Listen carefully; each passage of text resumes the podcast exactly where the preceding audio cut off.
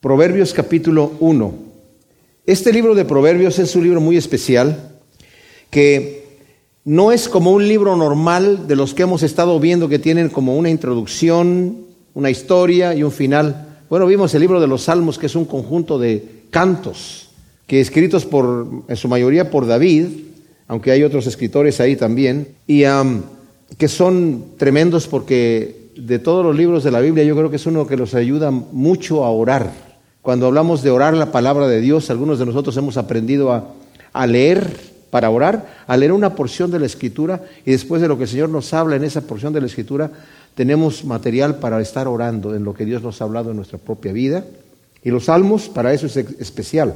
Bueno, proverbios son enseñanzas, son justamente esos proverbios que están escritos por Salomón, el rey Salomón, y no necesariamente aunque son, vienen en capítulos y divididos en versículos, no necesariamente vienen por temas específicos. A veces un proverbio viene y dice algo y el que sigue no tiene relación con el anterior. A veces sí, ¿verdad?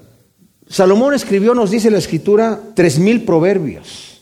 Aquí solamente tenemos una compilación de lo que el Señor quiso que tuviésemos nosotros, tal vez de lo más escogido, pero es lo que definitivamente el Espíritu Santo permitió que llegase a la escritura porque el Señor es el supervisor de la escritura. Es, maravilloso cómo Dios controla a sus siervos para que nosotros tengamos justamente lo que necesitamos. Hay muchos críticos que han criticado la Biblia diciendo que la Biblia fue escrita, hecha por hombres. Pues sí, no bajó un ángel del cielo a escribir con una pluma celestial la Biblia, ¿verdad? El Señor utiliza siervos, utiliza gente. El Señor lo puede hacer de mil maneras. Él, por ejemplo, escribió los diez mandamientos en tablas de piedra. Moisés rompió las primeras tablas de piedra, el Señor volvió a escribirlas en las segunda tablas de piedra, pero después de ahí se escribieron en hojas de papiro y de pergamino y después se heredaron a través de memoria, ¿verdad? Y de estarlo pasando de generación en generación. El Señor utiliza muchos métodos y utiliza también el método de la escritura de la Biblia. Y tenemos aquí, pues, como dice Pablo, le dice a Timoteo, que toda escritura es inspirada por Dios útil para enseñar, para corregir, para redarguir, para instruir en justicia, ¿verdad? Salomón, como ustedes saben, fue uno de los hijos de David y cuando entró a gobernar, a tomar el reinado, era muy joven. El Señor se le apareció cuando él estaba presentando sacrificios a Dios, en el temor de Dios, queriendo hacer el bien, queriendo llenar esos zapatos de su padre, que eran unos zapatos muy grandes para llenar porque el reinado de David fue impresionante. Fue un reinado de justicia, de paz, en donde el Señor bendijo a la nación de Israel a una prosperidad impresionante. Por cuanto obedecían los caminos de Dios, conquistó David todo el territorio prometido desde antes, desde el Éufrates hasta Egipto, cosa que ningún otro reino lo pudo hacer después. Eh, durante Josué no conquistaron todo el territorio que el Señor había prometido anteriormente. Pero David lo llegó a conquistar. Entonces su hijo quiso llenar esos zapatos y no sabía qué hacer. Se le aparece el Señor después de que él ofrece mil sacrificios en la noche y le dice, pídeme lo que quieras y te lo voy a dar. Y le dijo, Señor, yo soy muy joven, no sé cómo entrar, este pueblo tuyo es muy grande. Dame sabiduría y dame ciencia para que yo pueda gobernar este pueblo. Y el Señor le dijo, por cuanto me pediste sabiduría y ciencia, y no me pediste largos días de tu vida, ni me pediste riquezas, ni me pediste fama, ni me pediste victoria sobre tus enemigos, ni me pediste paz en tus días. Yo te voy a dar todo lo que no me pediste, pero te voy a dar sabiduría como nadie ha tenido y ciencia como nadie ha tenido. Pues este rey, al cual el Señor mismo declara, nadie ha tenido antes que tú, ni después de ti va a tener esa sabiduría, nos deja estos proverbios aquí que son definitivamente venidos de la pluma de Dios, del corazón de Dios para nosotros, para instruirnos en justicia, para instruirnos qué es lo que Dios quiere de nosotros, para que sepamos cómo son las cosas. En el jueves santo y el domingo pasado de resurrección que tuvimos mensajes especiales, el Señor puso en mi corazón comunicar el tema del Evangelio de verdad. ¿Cómo son las cosas? La verdad, como habíamos dicho, es lo que Dios dice que es. No hay otra verdad. No existe tu verdad ni mi verdad, como dice Federico Nietzsche. No, Señor. La verdad es la realidad de las cosas. Y la realidad de las cosas, como vimos, es que Dios es y lo que Él dice es como es y no es de otra manera. Y el que quiera negar estas cosas se va a llevar el chasco y el problema grande de enfrentarse después de la, cuando pase a la eternidad con el Dios verdadero. No hay otro, con la realidad. No es lo que yo creo, es lo que es. Y aquí esto nos va a decir qué es lo que es. Entonces, sabemos que el primer versículo nos dice Proverbios de Salomón, hijo de David, rey de Israel. El autor está ahí inmediatamente en el primer versículo. Ahora, ¿saben qué? Hacer un proverbio es difícil hacerlo. Hay proverbios que no están en la Biblia, que son simplemente dichos que algunas veces son instructivos, otras veces son simplemente observaciones de la vida o consejos. Por ejemplo, un proverbio que todos hemos escuchado es al que le quede el saco que se lo ponga. O también, más vale pájaro en mano que dos volando. Ese no está en la Biblia, pero realmente para inventar un, proverbio se necesita ciencia, ¿verdad? Él hizo tres mil y aquí tenemos algunos cuantos. Entonces, lo que vamos a ver ahora en la introducción del libro de Proverbios no son proverbios en sí, sino la introducción del libro de Proverbios. ¿De qué se trata?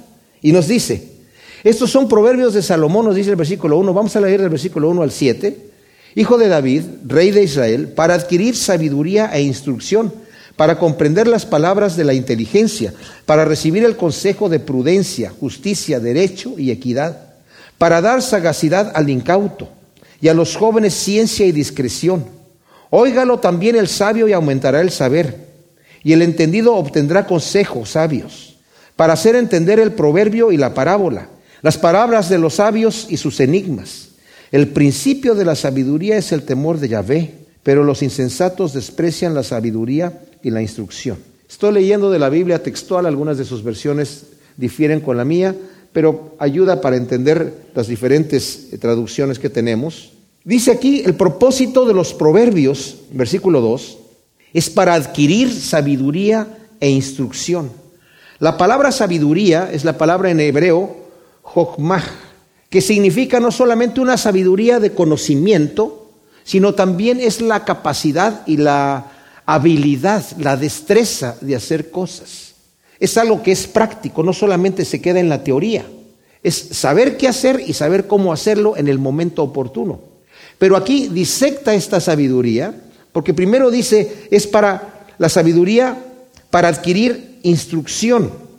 El grado más alto de conocimiento, la fuerza por medio de la cual la personalidad humana alcanza la más alta perfección espiritual que armoniza los elementos bajos con los altos. O sea, la sabiduría viene a ser el grado más alto del conocimiento y de la fuerza.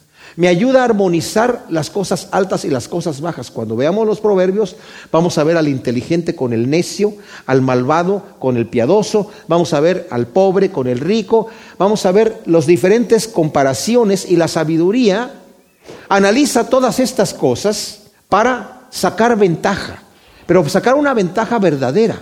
Vamos a ver que hay gente que cree que está tomando ventaja cuando abusa de otro, pero eso es necedad. Y el fin de eso es, una, es, es, algo trágico, aunque por el momento no lo sea. Es ahí donde nosotros vamos a ver a través de la sabiduría que nos va a enseñar este libro de Proverbios y en sí toda la palabra de Dios, todo el consejo de Dios, es para que sepamos lo que nos conviene. Hay una frase que utilizamos nosotros en español, en castellano, que está un poquito mal enfocada o mal dicha, pienso yo. Por ejemplo, dicen, es que él hace eso porque le conviene. O sea, para sacar ventaja. Pero si lo vemos desde el punto de vista eterno, no le conviene lo que está haciendo. ¿Sí me explico? Hacer trampa. A lo decimos, es que le conviene hacer eso, pero en realidad no le conviene. Le conviene por un momento. Y este libro de Proverbios nos va a decir qué es lo que realmente nos conviene, porque lo que pensamos que a veces es que le conviene, no le conviene. No sé si me explico. Nos va a permitir ver el cuadro desde un punto de vista más lejano, que realmente es lo que realmente queda. ¿De qué me sirve en este momento sacar ventajas si al final no me quedo con el beneficio que realmente ando buscando? Y vamos a ver que la palabra pecado, como ustedes saben, significa errar el blanco. El pecado pretende llegar a donde Dios quiere llegar. No es que el pecado quiere para acá y Dios quiere para allá. No, Dios quiere para acá, pero el pecado pretende llegar a ese lugar. Pretende darnos felicidad, satisfacción, gozo, riqueza, prosperidad, todo lo bueno que queremos, el pecado nos lo está ofreciendo, pero no nos lo da. Nos deja con un mal sabor. Pero Dios nos quiere dar todo eso, pero tenemos que ir de acuerdo a su manera. Y esto es la sabiduría que vamos a ver aquí. Entonces, nos dice aquí que es también para adquirir sabiduría e instrucción. ¿Ya vimos lo que es sabiduría? Es el grado más alto del conocimiento y de la fuerza por medio de la cual la personalidad humana alcanza la más alta perfección espiritual y que además armoniza los elementos bajos con los altos. La instrucción es la disciplina o entendimiento. Es el complemento práctico de la sabiduría, aunque la palabra en hebreo sabiduría significa jokmah, que incluye, incluye en sí la instrucción y la acción. Aquí lo disecta un poquito para que entendamos. Por un lado está el conocimiento, en la instrucción es como llevar a cabo aquello que sabes. Miren mis amados, estamos en una época donde tenemos mucho conocimiento. Entendamos que el conocimiento no es sabiduría. Sabiduría es saber qué hacer con lo que yo sé, sea mucho o sea poco. Yo puedo tener mucho conocimiento. Estamos en un día, en una época en donde tenemos muchísima información. Pero la información que tenemos, que además de que tenemos mucha información, tenemos mucha información de muchas cosas, pero tenemos poco de lo mucho que sabemos. O sea, sabemos de mucho, pero con poca profundidad. Y con esa mucha información, muy poca gente tiene la instrucción de qué hacer con eso, porque no tiene la sabiduría de qué hacer con lo que conoce. Entonces aquí, primero, la sabiduría es saber qué es lo que vamos a hacer, la instrucción es la disciplina y el entrenamiento para hacer aquello que sé a través de la sabiduría que tengo que hacer con el conocimiento que tengo. Y, dice aquí, para comprender las palabras de la inteligencia. La inteligencia no está hablando aquí de tu grado intelectual, tu coeficiente intelectual. Está hablando aquí del poder de distinguir el bien del mal y la verdad de la mentira. Eso es lo que es verdaderamente inteligencia, desde el punto de vista de Dios. No que la persona sepa hacer una ecuación matemática y que cuando le hagan la prueba de su coeficiente intelectual tenga un gran grado de coeficiente intelectual. No se refiere a ese tipo de inteligencia, sino a la inteligencia de saber distinguir el bien del mal y la verdad de la mentira. Para recibir el consejo de prudencia, justicia, derecho y equidad. Todo esto es la razón por la cual están estos proverbios aquí. Para recibir consejo de prudencia es la instrucción y disciplina para obrar correctamente con lo que nos dice aquí, la justicia y con el derecho.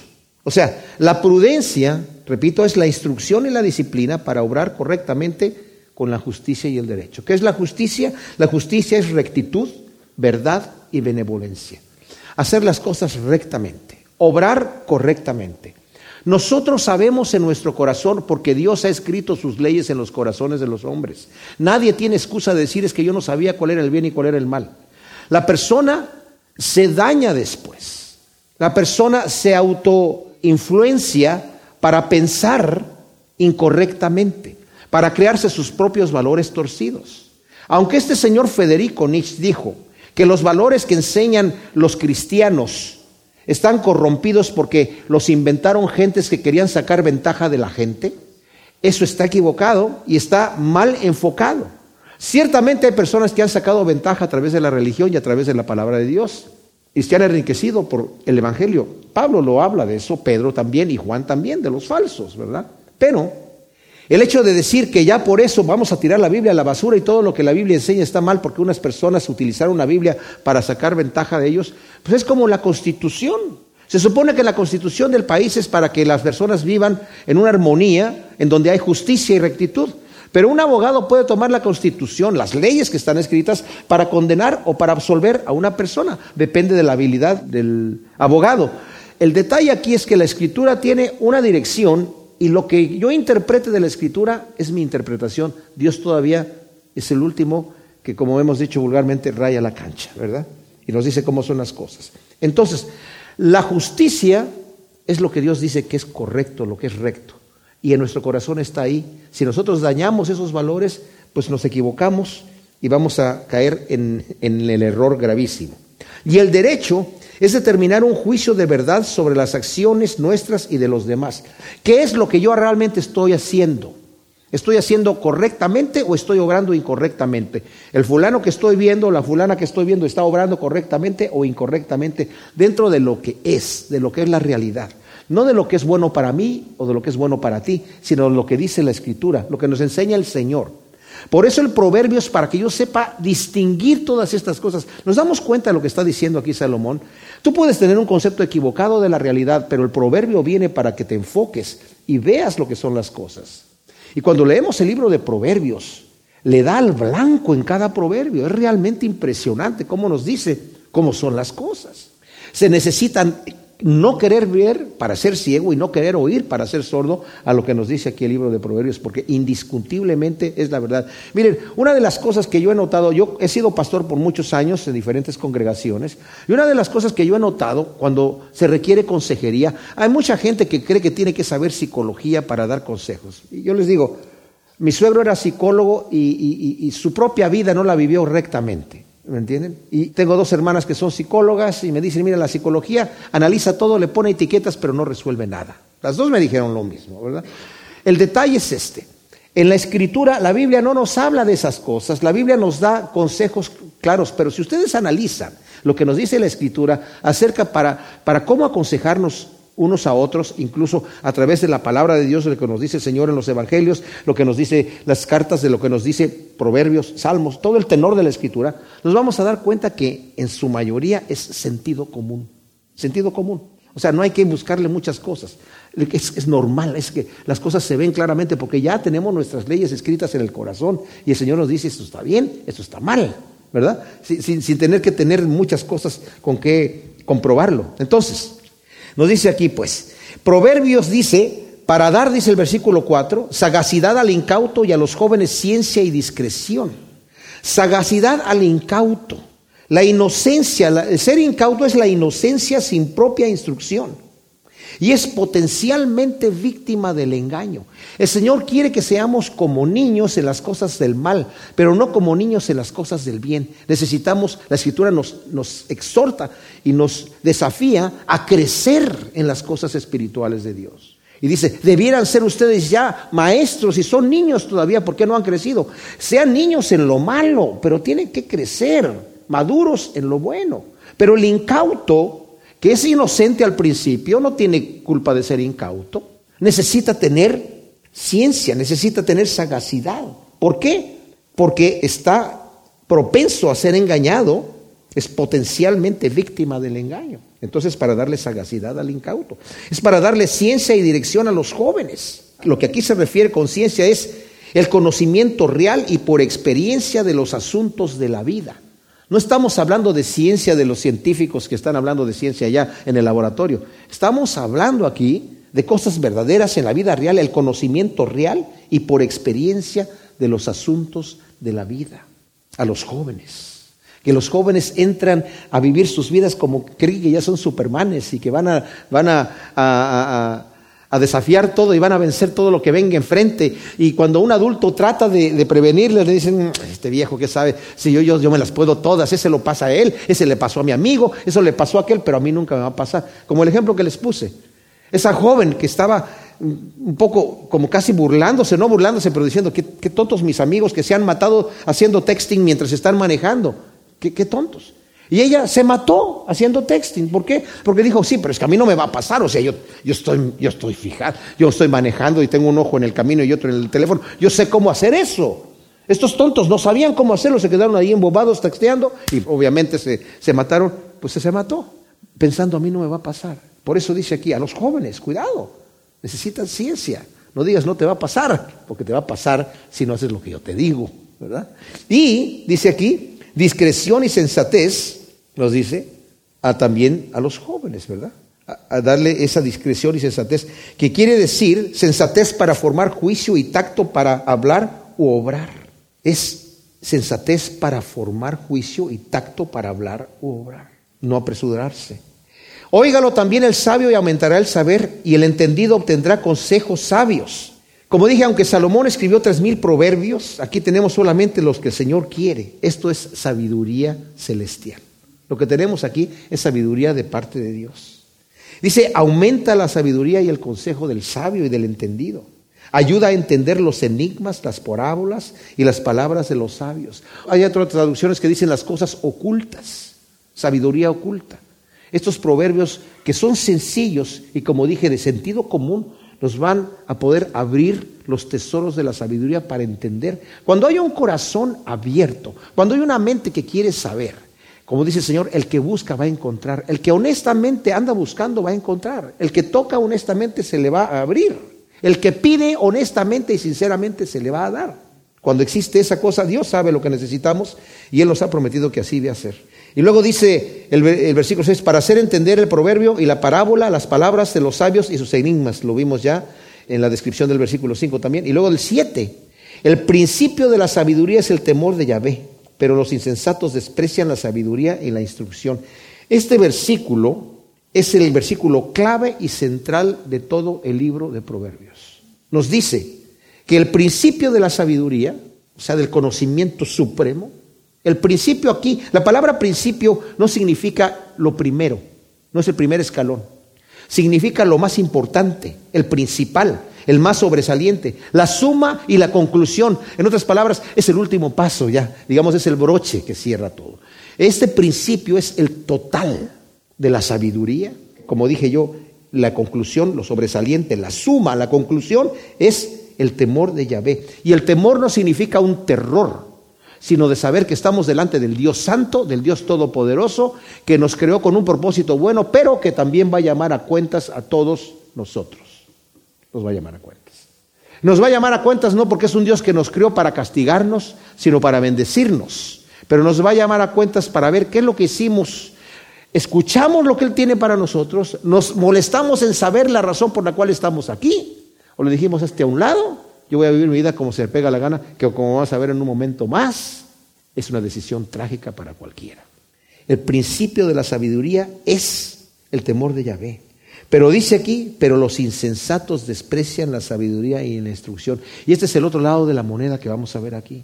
Aunque el principio de la sabiduría es el temor de Dios, los insensatos desprecian la sabiduría y desprecian la instrucción porque no quieren tener que dar cuentas delante de un Dios justo. ¿Saben qué? La realidad, que aunque no quieran, van a dar cuentas. No por el hecho de que digan, a mí no me interesa tu instrucción y no me interesa saber lo que me estás diciendo, yo no, quiero creer en ese Dios ante el cual le voy a dar cuentas. Ok, bueno. Es como decir, mira, si quieres dispárame esa pistola, yo no creo, no voy a creer en que esa bala me va a matar, así que haz lo que tú quieras. Bueno, es una estupidez, ¿verdad? Es una estupidez porque el querer ignorar la realidad.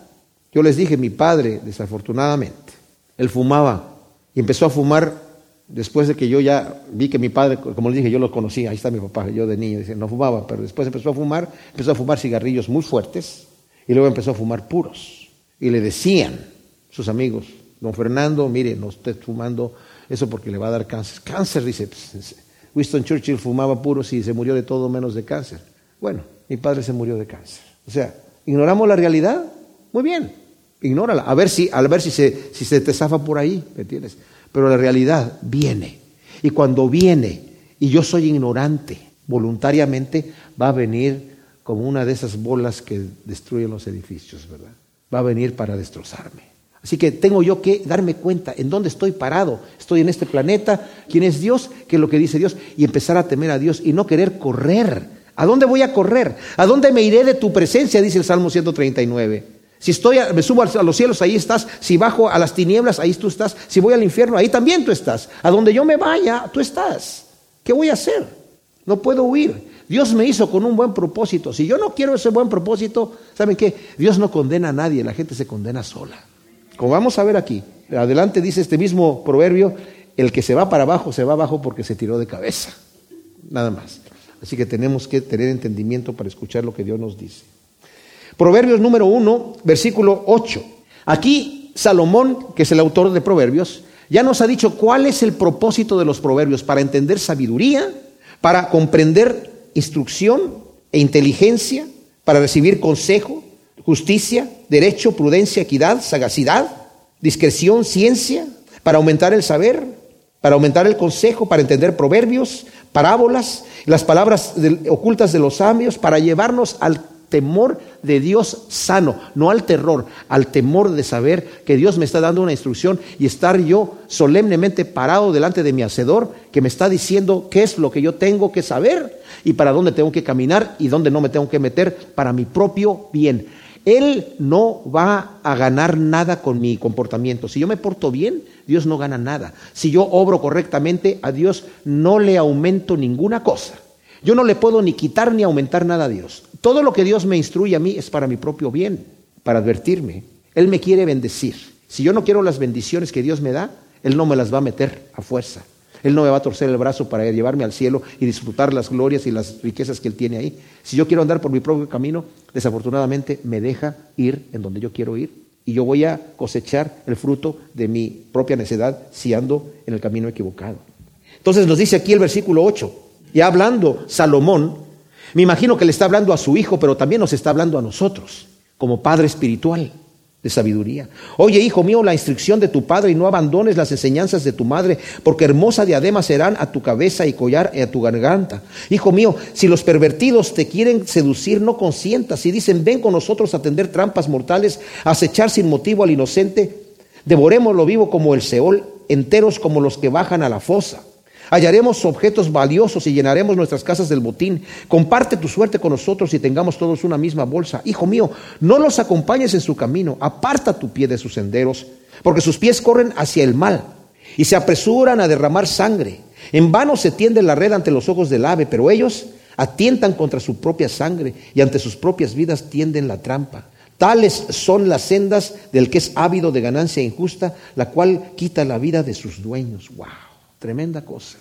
O sea, primero está diciendo, oye hijo mío, la instrucción de tu padre y no abandone las enseñanzas de tu madre. Obviamente está hablando aquí de un padre como Salomón que se interesaba por su hijo, por su bienestar. Vivimos en una sociedad donde hay padres que no les importan sus hijos, que ya están envenenados por el humanismo, y por el egoísmo, donde la gente solamente quiere su propio beneficio. Y hay padres que están tan enfermos y están tan contaminados por el pecado que no les interesa el bienestar de sus hijos. Pero aquí nos referimos de gente sana, de gente normal, que sus, eh, eh, ni siquiera tienen que ser cristianos, o sea, gente que, que está mentalmente sana, espiritualmente sana, que dice, yo quiero el bien para mi propio hijo, como la mayoría de los animales por lo menos. Dice, escucha la instrucción de tu padre, escucha las enseñanzas de tu madre porque quieren que andes en el buen camino. Respeta lo que se te está diciendo, se lo están diciendo por tu bien. El padre que se sienta a instruir a su hijo, normalmente lo instruye en el buen camino. Como dije, ya está tan corrompida la sociedad, que si el padre es un malhechor y un delincuente, instruye a su hijo en el mismo camino, desafortunadamente. Y por eso es que de repente tenemos que divorciarnos de nuestras, de nuestras familias en el sentido espiritual, ¿verdad? Nunca físico y nunca en cuanto a, honrar a nuestros padres, pero decir, yo tengo un Padre celestial que Él es el que me va a instruir verdaderamente en el camino que yo voy a andar. Pero definitivamente hay una instrucción aquí de los padres que temen a Dios. Dice, van a ser una diadema y van a ser un collar, nos dice el versículo 9. Y en la cultura hebrea, el honor más cotizado para una persona era justamente la corona o la diadema y un collar. Eran símbolos de honor en esta cultura. Van a ser algo hermoso para ti. Luego dice el versículo 10, Hijo mío, si los pervertidos te quisieren seducir, no consientas.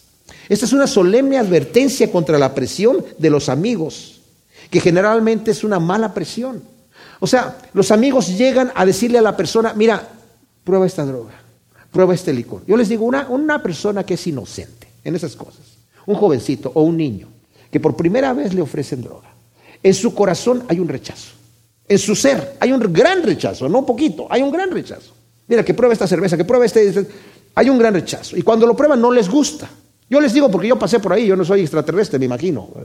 O sea, la primera vez que uno prueba esas cosas, yo llegué a ser drogadicto, pero la primera vez que uno lo prueba esas cosas es como un rechazo que dice, ay no, pero la persona, ándale, no seas, dale, sé como nosotros, sé hombre. Y le hacen a uno sentir que si uno no participa de esas cosas, es débil se va a quedar fuera del equipo, no va a ser tan cool como los demás, no va a ser tan hombre, no va a ser tan macho como los demás. ¿Y qué es lo que sucede? Vienen estas presiones. Y aquí esta presión que está aquí, o sea, eso lo estamos viendo desde el punto de vista acá, pero el que es débil y el que es insensato va a caer ahí. Justamente por eso nos decía anteriormente al joven, el versículo 4, para dar sagacidad al incauto. Estos incautos que no saben, ay no, pues sí que lo pruebo, bueno, lo voy a probar para ser más así, más fuerte como ustedes, ¿verdad? Y entrar dentro del equipo. Pero aquí, si vemos bien claramente, esto es una invitación a meterse en una pandilla de criminales. Y dice, Ven con nosotros a tender trampas mortales, acechar sin motivo al inocente, devorémoslos vivos como el Seol, enteros como los que bajan a la fosa, hallaremos objetos valiosos, llenaremos nuestras casas del botín, comparte tu suerte con nosotros y tengamos todos una misma bolsa. Hijo mío, no los acompañes en tu camino, Aparta tu pie de sus senderos porque sus pies corren hacia el mal y se apresuran a derramar sangre. O sea, la advertencia viene en el versículo 10 y en el versículo 15, donde dice, Hijo mío, no los acompañes en tu camino, aparta tu pie de sus senderos. Como leímos en el versículo 10, Hijo mío, si los pervertidos te quieren seducir, no consientas. No te vayas por ahí. No te conviene entrar allí. Porque una vez que entras, es muy, muy difícil salirse de ahí. Una vez que ya te enganchaste en el vicio, es difícil salir de ahí. Al principio no querías entrar, pero ya que entraste, ahora no te puedes salir. La nueva traducción viviente traduce del versículo 11 al 16 de la siguiente manera. Quizás te digan, ven con nosotros, escondámonos y matemos a alguien. Vamos a emboscar a los inocentes solo para divertirnos. Vamos a tragarlos vivos, como lo hace la tumba. Vamos a tragarlos enteros, como quienes descienden a la fosa de la muerte. Piensa en todas las grandes cosas que conseguiremos. Llenaremos nuestras casas con todo lo robado. Ven, únete a nosotros. Entre todos compartiremos el botín. Hijo mío, no vayas con ellos, mantente alejado de sus caminos. Ellos corren a cometer malas acciones, van deprisa a matar y a derramar sangre. Desafortunadamente en nuestros países hispanos la violencia ha llegado a un punto impresionante y es increíble la cantidad de jóvenes y de niños que se meten a eso como si fueran nada, corriendo. Son incautos. Se creen y ven a los demás como si fueran acá, porque además, les digo, los criminales se ponen prepotentes y se ponen acá y dicen, no, pues yo quiero ser así, yo no quiero ser un debilucho. El concepto de dar la otra mejilla es para el hombre natural una debilidad, es una estupidez, es una debilidad de carácter, la mansedumbre, la humildad. ¿Quién quiere ser eso? El mundo solamente ve la prepotencia, el orgullo y el abuso. Lo ven como algo grande. Pero qué terrible cuando eso sucede así. Es la invitación al crimen de pandillas, al robo, al asesinato, al crimen organizado, justamente lo que está aquí. Son acciones diametralmente opuestas a la voluntad de Dios y al Evangelio. ¿Se dan cuenta? El Evangelio hace bien a la gente, el Evangelio ayuda, el Evangelio bendice. Lo que Dios nos hace, nos pide hacer es bendecir incluso a nuestros enemigos, es ayudar al necesitado, es darle al que pide, al que quiere tomar prestado, darle también, al necesitado ofrecerle, a tener cuidado. Incluso Santiago nos dice en su, en su carta, si tú tienes fe y ves que tu hermano está padeciendo hambre y le dices, ve y caliéntate y come y sáciate, y no le das con qué, tu fe es vana. Ese es el Evangelio, la ayuda. Pero lo otro es, dame a mí, yo quiero tomar lo tuyo, no me importa si te mato y si te mato me divierto matándote. Ese es el mal impresionante que nos está rodeando hoy en día, mis amados. Y es lo que nos está diciendo aquí Proverbios. No es nuevo, no es nada nuevo absolutamente. Es algo que ya tiene su historia, tiene su historia. Y nos dice así, el versículo 17. En vano se tiende la red ante los ojos mismos del ave, pero ellos atentan contra su propia sangre y ante sus propias vidas tienden la trampa. Ahora, hay dos interpretaciones que yo vi aquí, pero ¿saben qué? Me gusta a veces cuando escucho interpretaciones que son incluso opuestas. Estamos hablando de interpretaciones, porque de las dos obtenemos sabiduría y de las dos podemos obtener algo para aplicar en nuestras vidas. Una dice, con esto que dice el versículo 17, que en vano se tiende la red ante los ojos mismos del ave. Alguien entendió que estaba diciendo que si yo tiendo la, red delante de una paloma, sobre todo de una paloma, ¿verdad? un pichón que está allí, mirándome que tengo semillas en la mano para comer, y las están viendo las semillas, y yo puedo tender la, red en el piso, ¿verdad? Y poner las semillas en medio, y aunque el ave está viendo que estoy tendiendo la red, cuando yo me vaya de ahí, el ave se va a tirar por las semillas, entonces yo la atrapo en la red. Y claro, y ahí podemos entender la aplicación para un joven incauto, es decir, a mí no me va a pasar. Me están tendiendo la trampa y me están haciendo esto, me están ofreciendo la droga, me están ofreciendo esto, me están ofreciendo lo que sea, me están invitando para allá, pero yo voy a entrar ahí y yo no voy a, a ser adicto. Miren, yo era así. Me decían, tú eres drogadicto. Y yo decía, no, señor, yo no soy drogadicto. Yo tomo drogas, pero no soy adicto. El día que yo las quiera dejar, las dejo. Adicto no soy. Hasta que las quise dejar. Y cuando las quise dejar, por haber con el conocimiento de la palabra de Dios, Señor, yo voy a dejar todo por ti. Duré tres días y al tercer día andaba como desesperado. Y ahí me di cuenta que yo no era nadie y le pedí al Señor, ayúdame, yo no puedo, no sabía. Ahora sí me doy cuenta que soy adicto, Señor. Y el Señor me ayudó. Pero esa es una de las interpretaciones de ese versículo. La otra es, cuando el ave ve que le estás poniendo la red, el ave va a huir. O sea, si el ave ya está viendo ahí que le estás poniendo la trampa y cualquiera, no solamente el ave, muchos otros animales huyen cuando ven al hombre ahí poniendo la cosa y dicen, no entiendo qué está haciendo, pero ya le estoy leyendo ahí que no me conviene, ¿verdad? Dice, pero aunque estos animales ven eso y huyen, estos simples, estos perversos, estos eh, eh, engañados ya, ¿verdad? Estos perversos que están matando a los inocentes y robando, ellos atientan contra su propia sangre y ante sus propias vidas tienden la trampa. Ellos tienen la trampa, pero ellos van a caer en ella. Ellos creen que se van a librar, pero ellos mismos están tendiendo la trampa, ¿me entienden? Entonces es una situación tremenda. El que así obra atienta contra sí mismo para derramar su propia sangre. Dios no puede ser burlado. Gálatas 6 del 7 al 10 dice, no te engañes, Dios no puede ser burlado. Todo lo que el hombre siembra va a cosechar. Si siembra para su carne va a cosechar corrupción. Si siembra para su espíritu va a cosechar vida eterna. Dios no puede ser burlado. Y no se trata tanto de que Dios se va a encargar de darte el, el, merecido que mereces, sino simplemente de que es una ley que ha puesto el Señor que es de causa y efecto. Tú siembras para tu carne, vas a cosechar lo que sembraste, corrupción. Siembras para tu espíritu, vas a cosechar vida eterna. Por eso vino la instrucción de parte de Dios. Por eso viene esa instrucción. Para que no estés sembrando para tu carne, porque te está diciendo que aunque tú crees que vas a escapar, te estás tendiendo la red para ti mismo y vas a caer en ella. Y luego dice, habla aquí de, de, la sabiduría de aquí en adelante. La sabiduría va a hablar como si fuese una persona y podemos entenderla aquí personificada en Cristo Jesús, la sabiduría que va a hablar.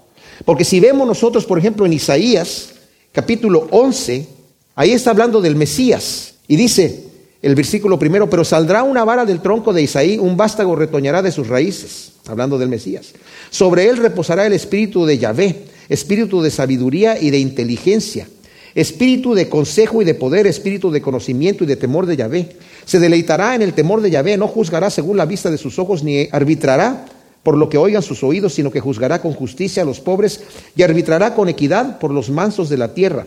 Herirá al opresor con la vara de su boca y con el espíritu de sus labios matará al impío. La justicia será el cinto de sus lomos y la fidelidad ceñidor de su cintura.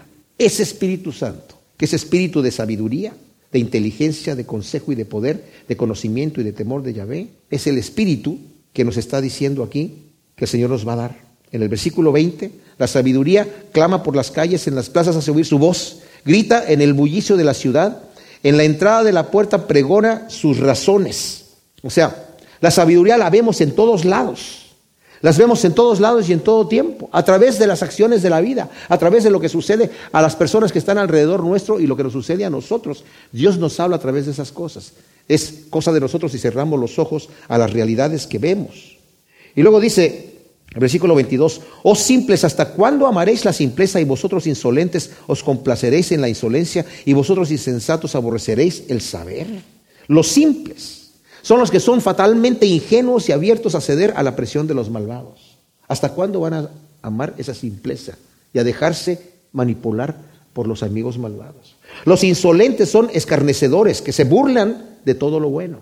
Los insensatos son los necios endurecidos, obstinados, perversos, aborrecedores de Dios y de toda buena instrucción. La palabra ciencia es la palabra da'aht, que significa el conocimiento, el saber. Aborrecedores de todas estas cosas. No está hablando de la ciencia de los científicos del laboratorio. Está hablando, como dijimos, del conocimiento de la vida, de las cosas que hay.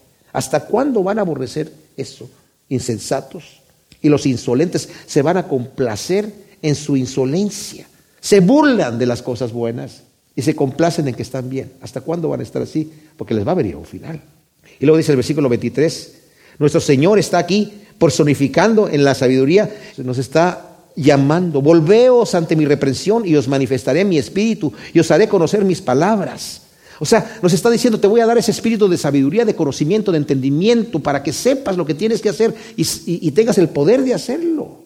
Vuélvete a mi reprensión. Conocimiento es conocer por experiencia la veracidad y el fruto de las palabras de Dios, experimentar en mi vida que lo que Dios dice funciona. No solamente dejarlo en nivel académico. El Señor nos dice, vuélvete a mí para que sepas que lo que yo te estoy diciendo es verdad y lo disfrutes y lo experimentes en tu propia vida. Y luego nos dice el versículo 24, he llamado y os rehusasteis, extendí mi mano y no habéis hecho caso, desechasteis todo mi consejo y nadie quiso aceptar mi reprensión. Dios no se esconde, Él nos llama de muchas maneras, pero el impío rehúsa y cierra los ojos a la realidad. Y cuando vemos a los ateos que hacen esto, ellos mismos están tendiendo su propia trampa. Desechan el consejo y la represión y la reprensión de Dios solamente por un motivo. No porque están convencidos de que está equivocado, no porque están convencidos de que Dios no existe, están convencidos que Dios sí existe, pero no quieren rehusar y renunciar a su pecado. Y por ese deseo al pecado, que al fin de cuentas no los va a saciar, creen en la mentira, como nos dice la escritura en Romanos 1. Prefieren creer en la mentira. Nos dice otra escritura, porque a través de, en Corintios, porque ya que el hombre no quiso conocer a Dios a través de la ciencia, Dios los ha entregado ahora a que crean a la mentira y ahora les da para que conozcan el Evangelio a través de la locura de la, de la predicación, porque no quisieron entender a Dios a través de la ciencia, de la verdad, del observar la vida. Luego dice el versículo 26, porque hiciste esto, porque yo he llamado y se han rehusado y han desechado mi consejo. Yo también me reiré cuando llegue vuestra calamidad y me burlaré cuando os alcance el terror. Por cuanto esto hicieron, yo me voy a burlar. Ahora, Dios se burla del impío porque sabe que su fin es destrucción y muerte. No es que Dios se quiera burlar, sino por cuanto el impío se ha burlado de Dios y ha desechado lo que Dios le da, cuando le llegue su mal, Dios va a decir, ahí está, eso es lo que tú querías. Pero lo más terrible, dice, cuando lo que teméis venga como una tormenta y vuestra calamidad llegue como un torbellino, cuando sobrevenga la tribulación y la angustia. El mal que quiere evitar el malvado, violando los consejos de Dios, lo va a consumir al final, como vimos en Gálatas. Dios no puede ser burlado. Lo que el hombre siembra va a cosechar. Y el mal que quiere evitar robando porque se quiere enriquecer y quiere protegerse comprando muchas armas o lo que sea, ese mismo mal lo va a consumir y lo va a aniquilar al final. Porque en contra de Dios nadie puede ganar. Absolutamente. Dios nos dice las cosas como son. Y si cerramos la mente, nos entorpecemos nosotros mismos y al final vamos a sufrir las consecuencias. Dice el versículo 28. Entonces me y esto es trágico, este versículo es tremendo. Entonces me llamaréis y yo no responderé, me buscarán pero no me encontrarán. Qué extremadamente trágico, mis amados, es el día en que se cruza la línea con Dios. Wow, es para ponerse a temblar. Porque cuando estamos en una tragedia terrible, cualesquiera que sea, tenemos a Dios de nuestro lado. Cuando podemos voltearnos a Él para que Él nos ayude. Pero cuando Dios ya no escucha, ¿Se acuerdan ustedes de lo desesperado que estaba el rey Saúl cuando invocó a Dios para ir a pelear a los filisteos y trajeron ahí al sacerdote con el urim y con el tumim y Dios no respondió? Y desesperado fue a ver a una divina y mandó llamar al espíritu de Samuel. Y llega Samuel y le dice, ¿qué quieres? ¿Por qué me has despertado? ¿Qué quieres? Es que Dios ya no me responde. Y dice, si Dios no te responde, ¿qué quieres que te diga yo? Si Dios se ha hecho tu enemigo, yo no tengo nada que decirte. ¡Wow! Ese día llega en la vida de muchas personas. Y cuando llegue ese día es de desesperación fatal. Porque si yo a Dios no responde, aunque te responda otro, no hay solución al problema. Así que mucho cuidado. Lo está diciendo cosas aquí importantes para la vida. Hay una línea que se puede cruzar. Dios no va a esperar eternamente. Él lo declaró. Mi espíritu no contenderá, no peleará, no estará luchando con el hombre para siempre. Él lo declaró. Él es el que raya la cancha y nos dice cómo son las cosas. Así que tenemos que escuchar. Mientras escuches hoy su voz, no endurezcas tu corazón. No sea que vaya a decirte, no vas a entrar en mi reposo. Juré en mi vida, en mi ira, que Él no va a entrar en mi reposo. Cuando el Señor jura acerca de alguien que tú no vas a entrar en el reposo de Dios, se cruzó la línea. Hoy es el día de salvación. Mientras escuches su voz, no endurezcas tu corazón. Esfuérzate a entrar por la puerta estrecha, dice Lucas 14, del 24 al 25. Muchos querrán entrar en ella y no podrán. Y como hemos dicho, ese versículo no termina ahí. No es que te esfuerces mucho para entrar por la puerta estrecha, porque muchos van a querer, así que me voy a tener que esforzar demasiado, porque algunos que van a querer entrar esforzándose, pero no suficiente y no van a entrar. No, ese versículo concluye en el siguiente, el tema. Esfuérzate a entrar por la puerta estrecha, porque muchos querrán entrar y no podrán, una vez que la puerta se haya cerrado. La puerta está abierta, así que entra mientras está abierta. No digas mañana voy a entrar, porque cuando se cierre ya no vas a poder entrar. Es lo que nos dice el versículo de Lucas. Nos dice el versículo 29, por cuanto aborrecieron la ciencia y no escogieron el temor de Yahvé, no quisieron mi consejo y menospreciaron toda la reprensión mía. O sea, aborrecieron la ciencia, como lo vimos en el versículo 22, el conocimiento que Dios nos está dando. No escogieron en rebelión voluntaria el temor de Yahvé. Es el síndrome del avestruz. Yo no quiero escuchar lo que Dios me está diciendo, voy a meter mi cabeza en el hoyo y si yo no veo a Dios y escucho de Dios, Dios desaparece de mi vida. Pero no. El avestruz mete la cabeza para que no vea al depredador, pero el depredador está atrás y se la va a comer. Pero muchos son así, entran en ese síndrome. Y dice, y aún menospreciando la, la reprensión, menospreciaron toda reprensión y el consejo de Dios, que es para su propio bien. La reprensión y el consejo es dada para su propio bien. Y si desprecian lo que Dios tiene para su propio bien, ¿qué les va a llegar a ellos? El fruto de su maldad, la consecuencia de su torpeza y de su rebelión. Luego el versículo 31 dice, comerán pues el fruto de su propio camino y se hartarán de sus propios consejos. Justamente. Por lo tanto, tendrán que comer del fruto amargo de vivir a su manera y se ahogarán con sus propias intrigas, dice la nueva traducción viviente. Qué tremendo. Así lo traduce. Por tanto, tendrán que comer el fruto amargo de vivir a su manera y se ahogarán con sus propias intrigas. Segarán lo que sembraron, como dice Gálatas 6 que vimos. La paga del pecado es la muerte, dice Romanos capítulo 6, versículo 23. Literalmente se comerán sus propias palabras. Luego el versículo 32 nos dice, el descarrío de los simples los matará y la complacencia de los necios los destruirá.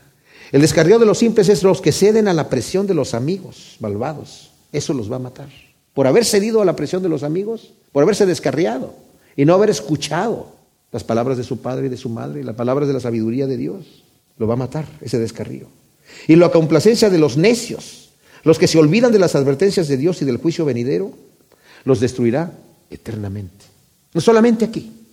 Hay muchos que se mueren aquí en paz, pero la destrucción viene cuando estemos delante de Dios y Él diga el último capítulo de nuestra vida celestial, digo, terrenal aquí, cierre con juicio a lo que viene eternamente. Mis amados, somos personajes eternos, criaturas eternas. No termina todo aquí. Este es el inicio de nuestra eternidad para definir a dónde vamos a ir. Si escuchamos lo que nos dice el Señor a través de su palabra, la sabiduría y el entendimiento, vamos a terminar en buen camino. De hecho, dice el versículo 33 y con eso termina y se cierra, como decimos usualmente, con broche de oro este, esta situación que la vemos como una advertencia solemnemente trágica para el que desobedece. Pero no solamente todo es desobediencia, ya que ha dicho, cuidado con el mal que te va a pasar si tú no escuchas la palabra de Dios. Después, ahora viene en un solo versículo, aparte de las advertencias que nos dijo, si escucháramos su voz vamos a tener protección contra el mal, pero el que me oiga habitará confiadamente y estará tranquilo sin temor del mal.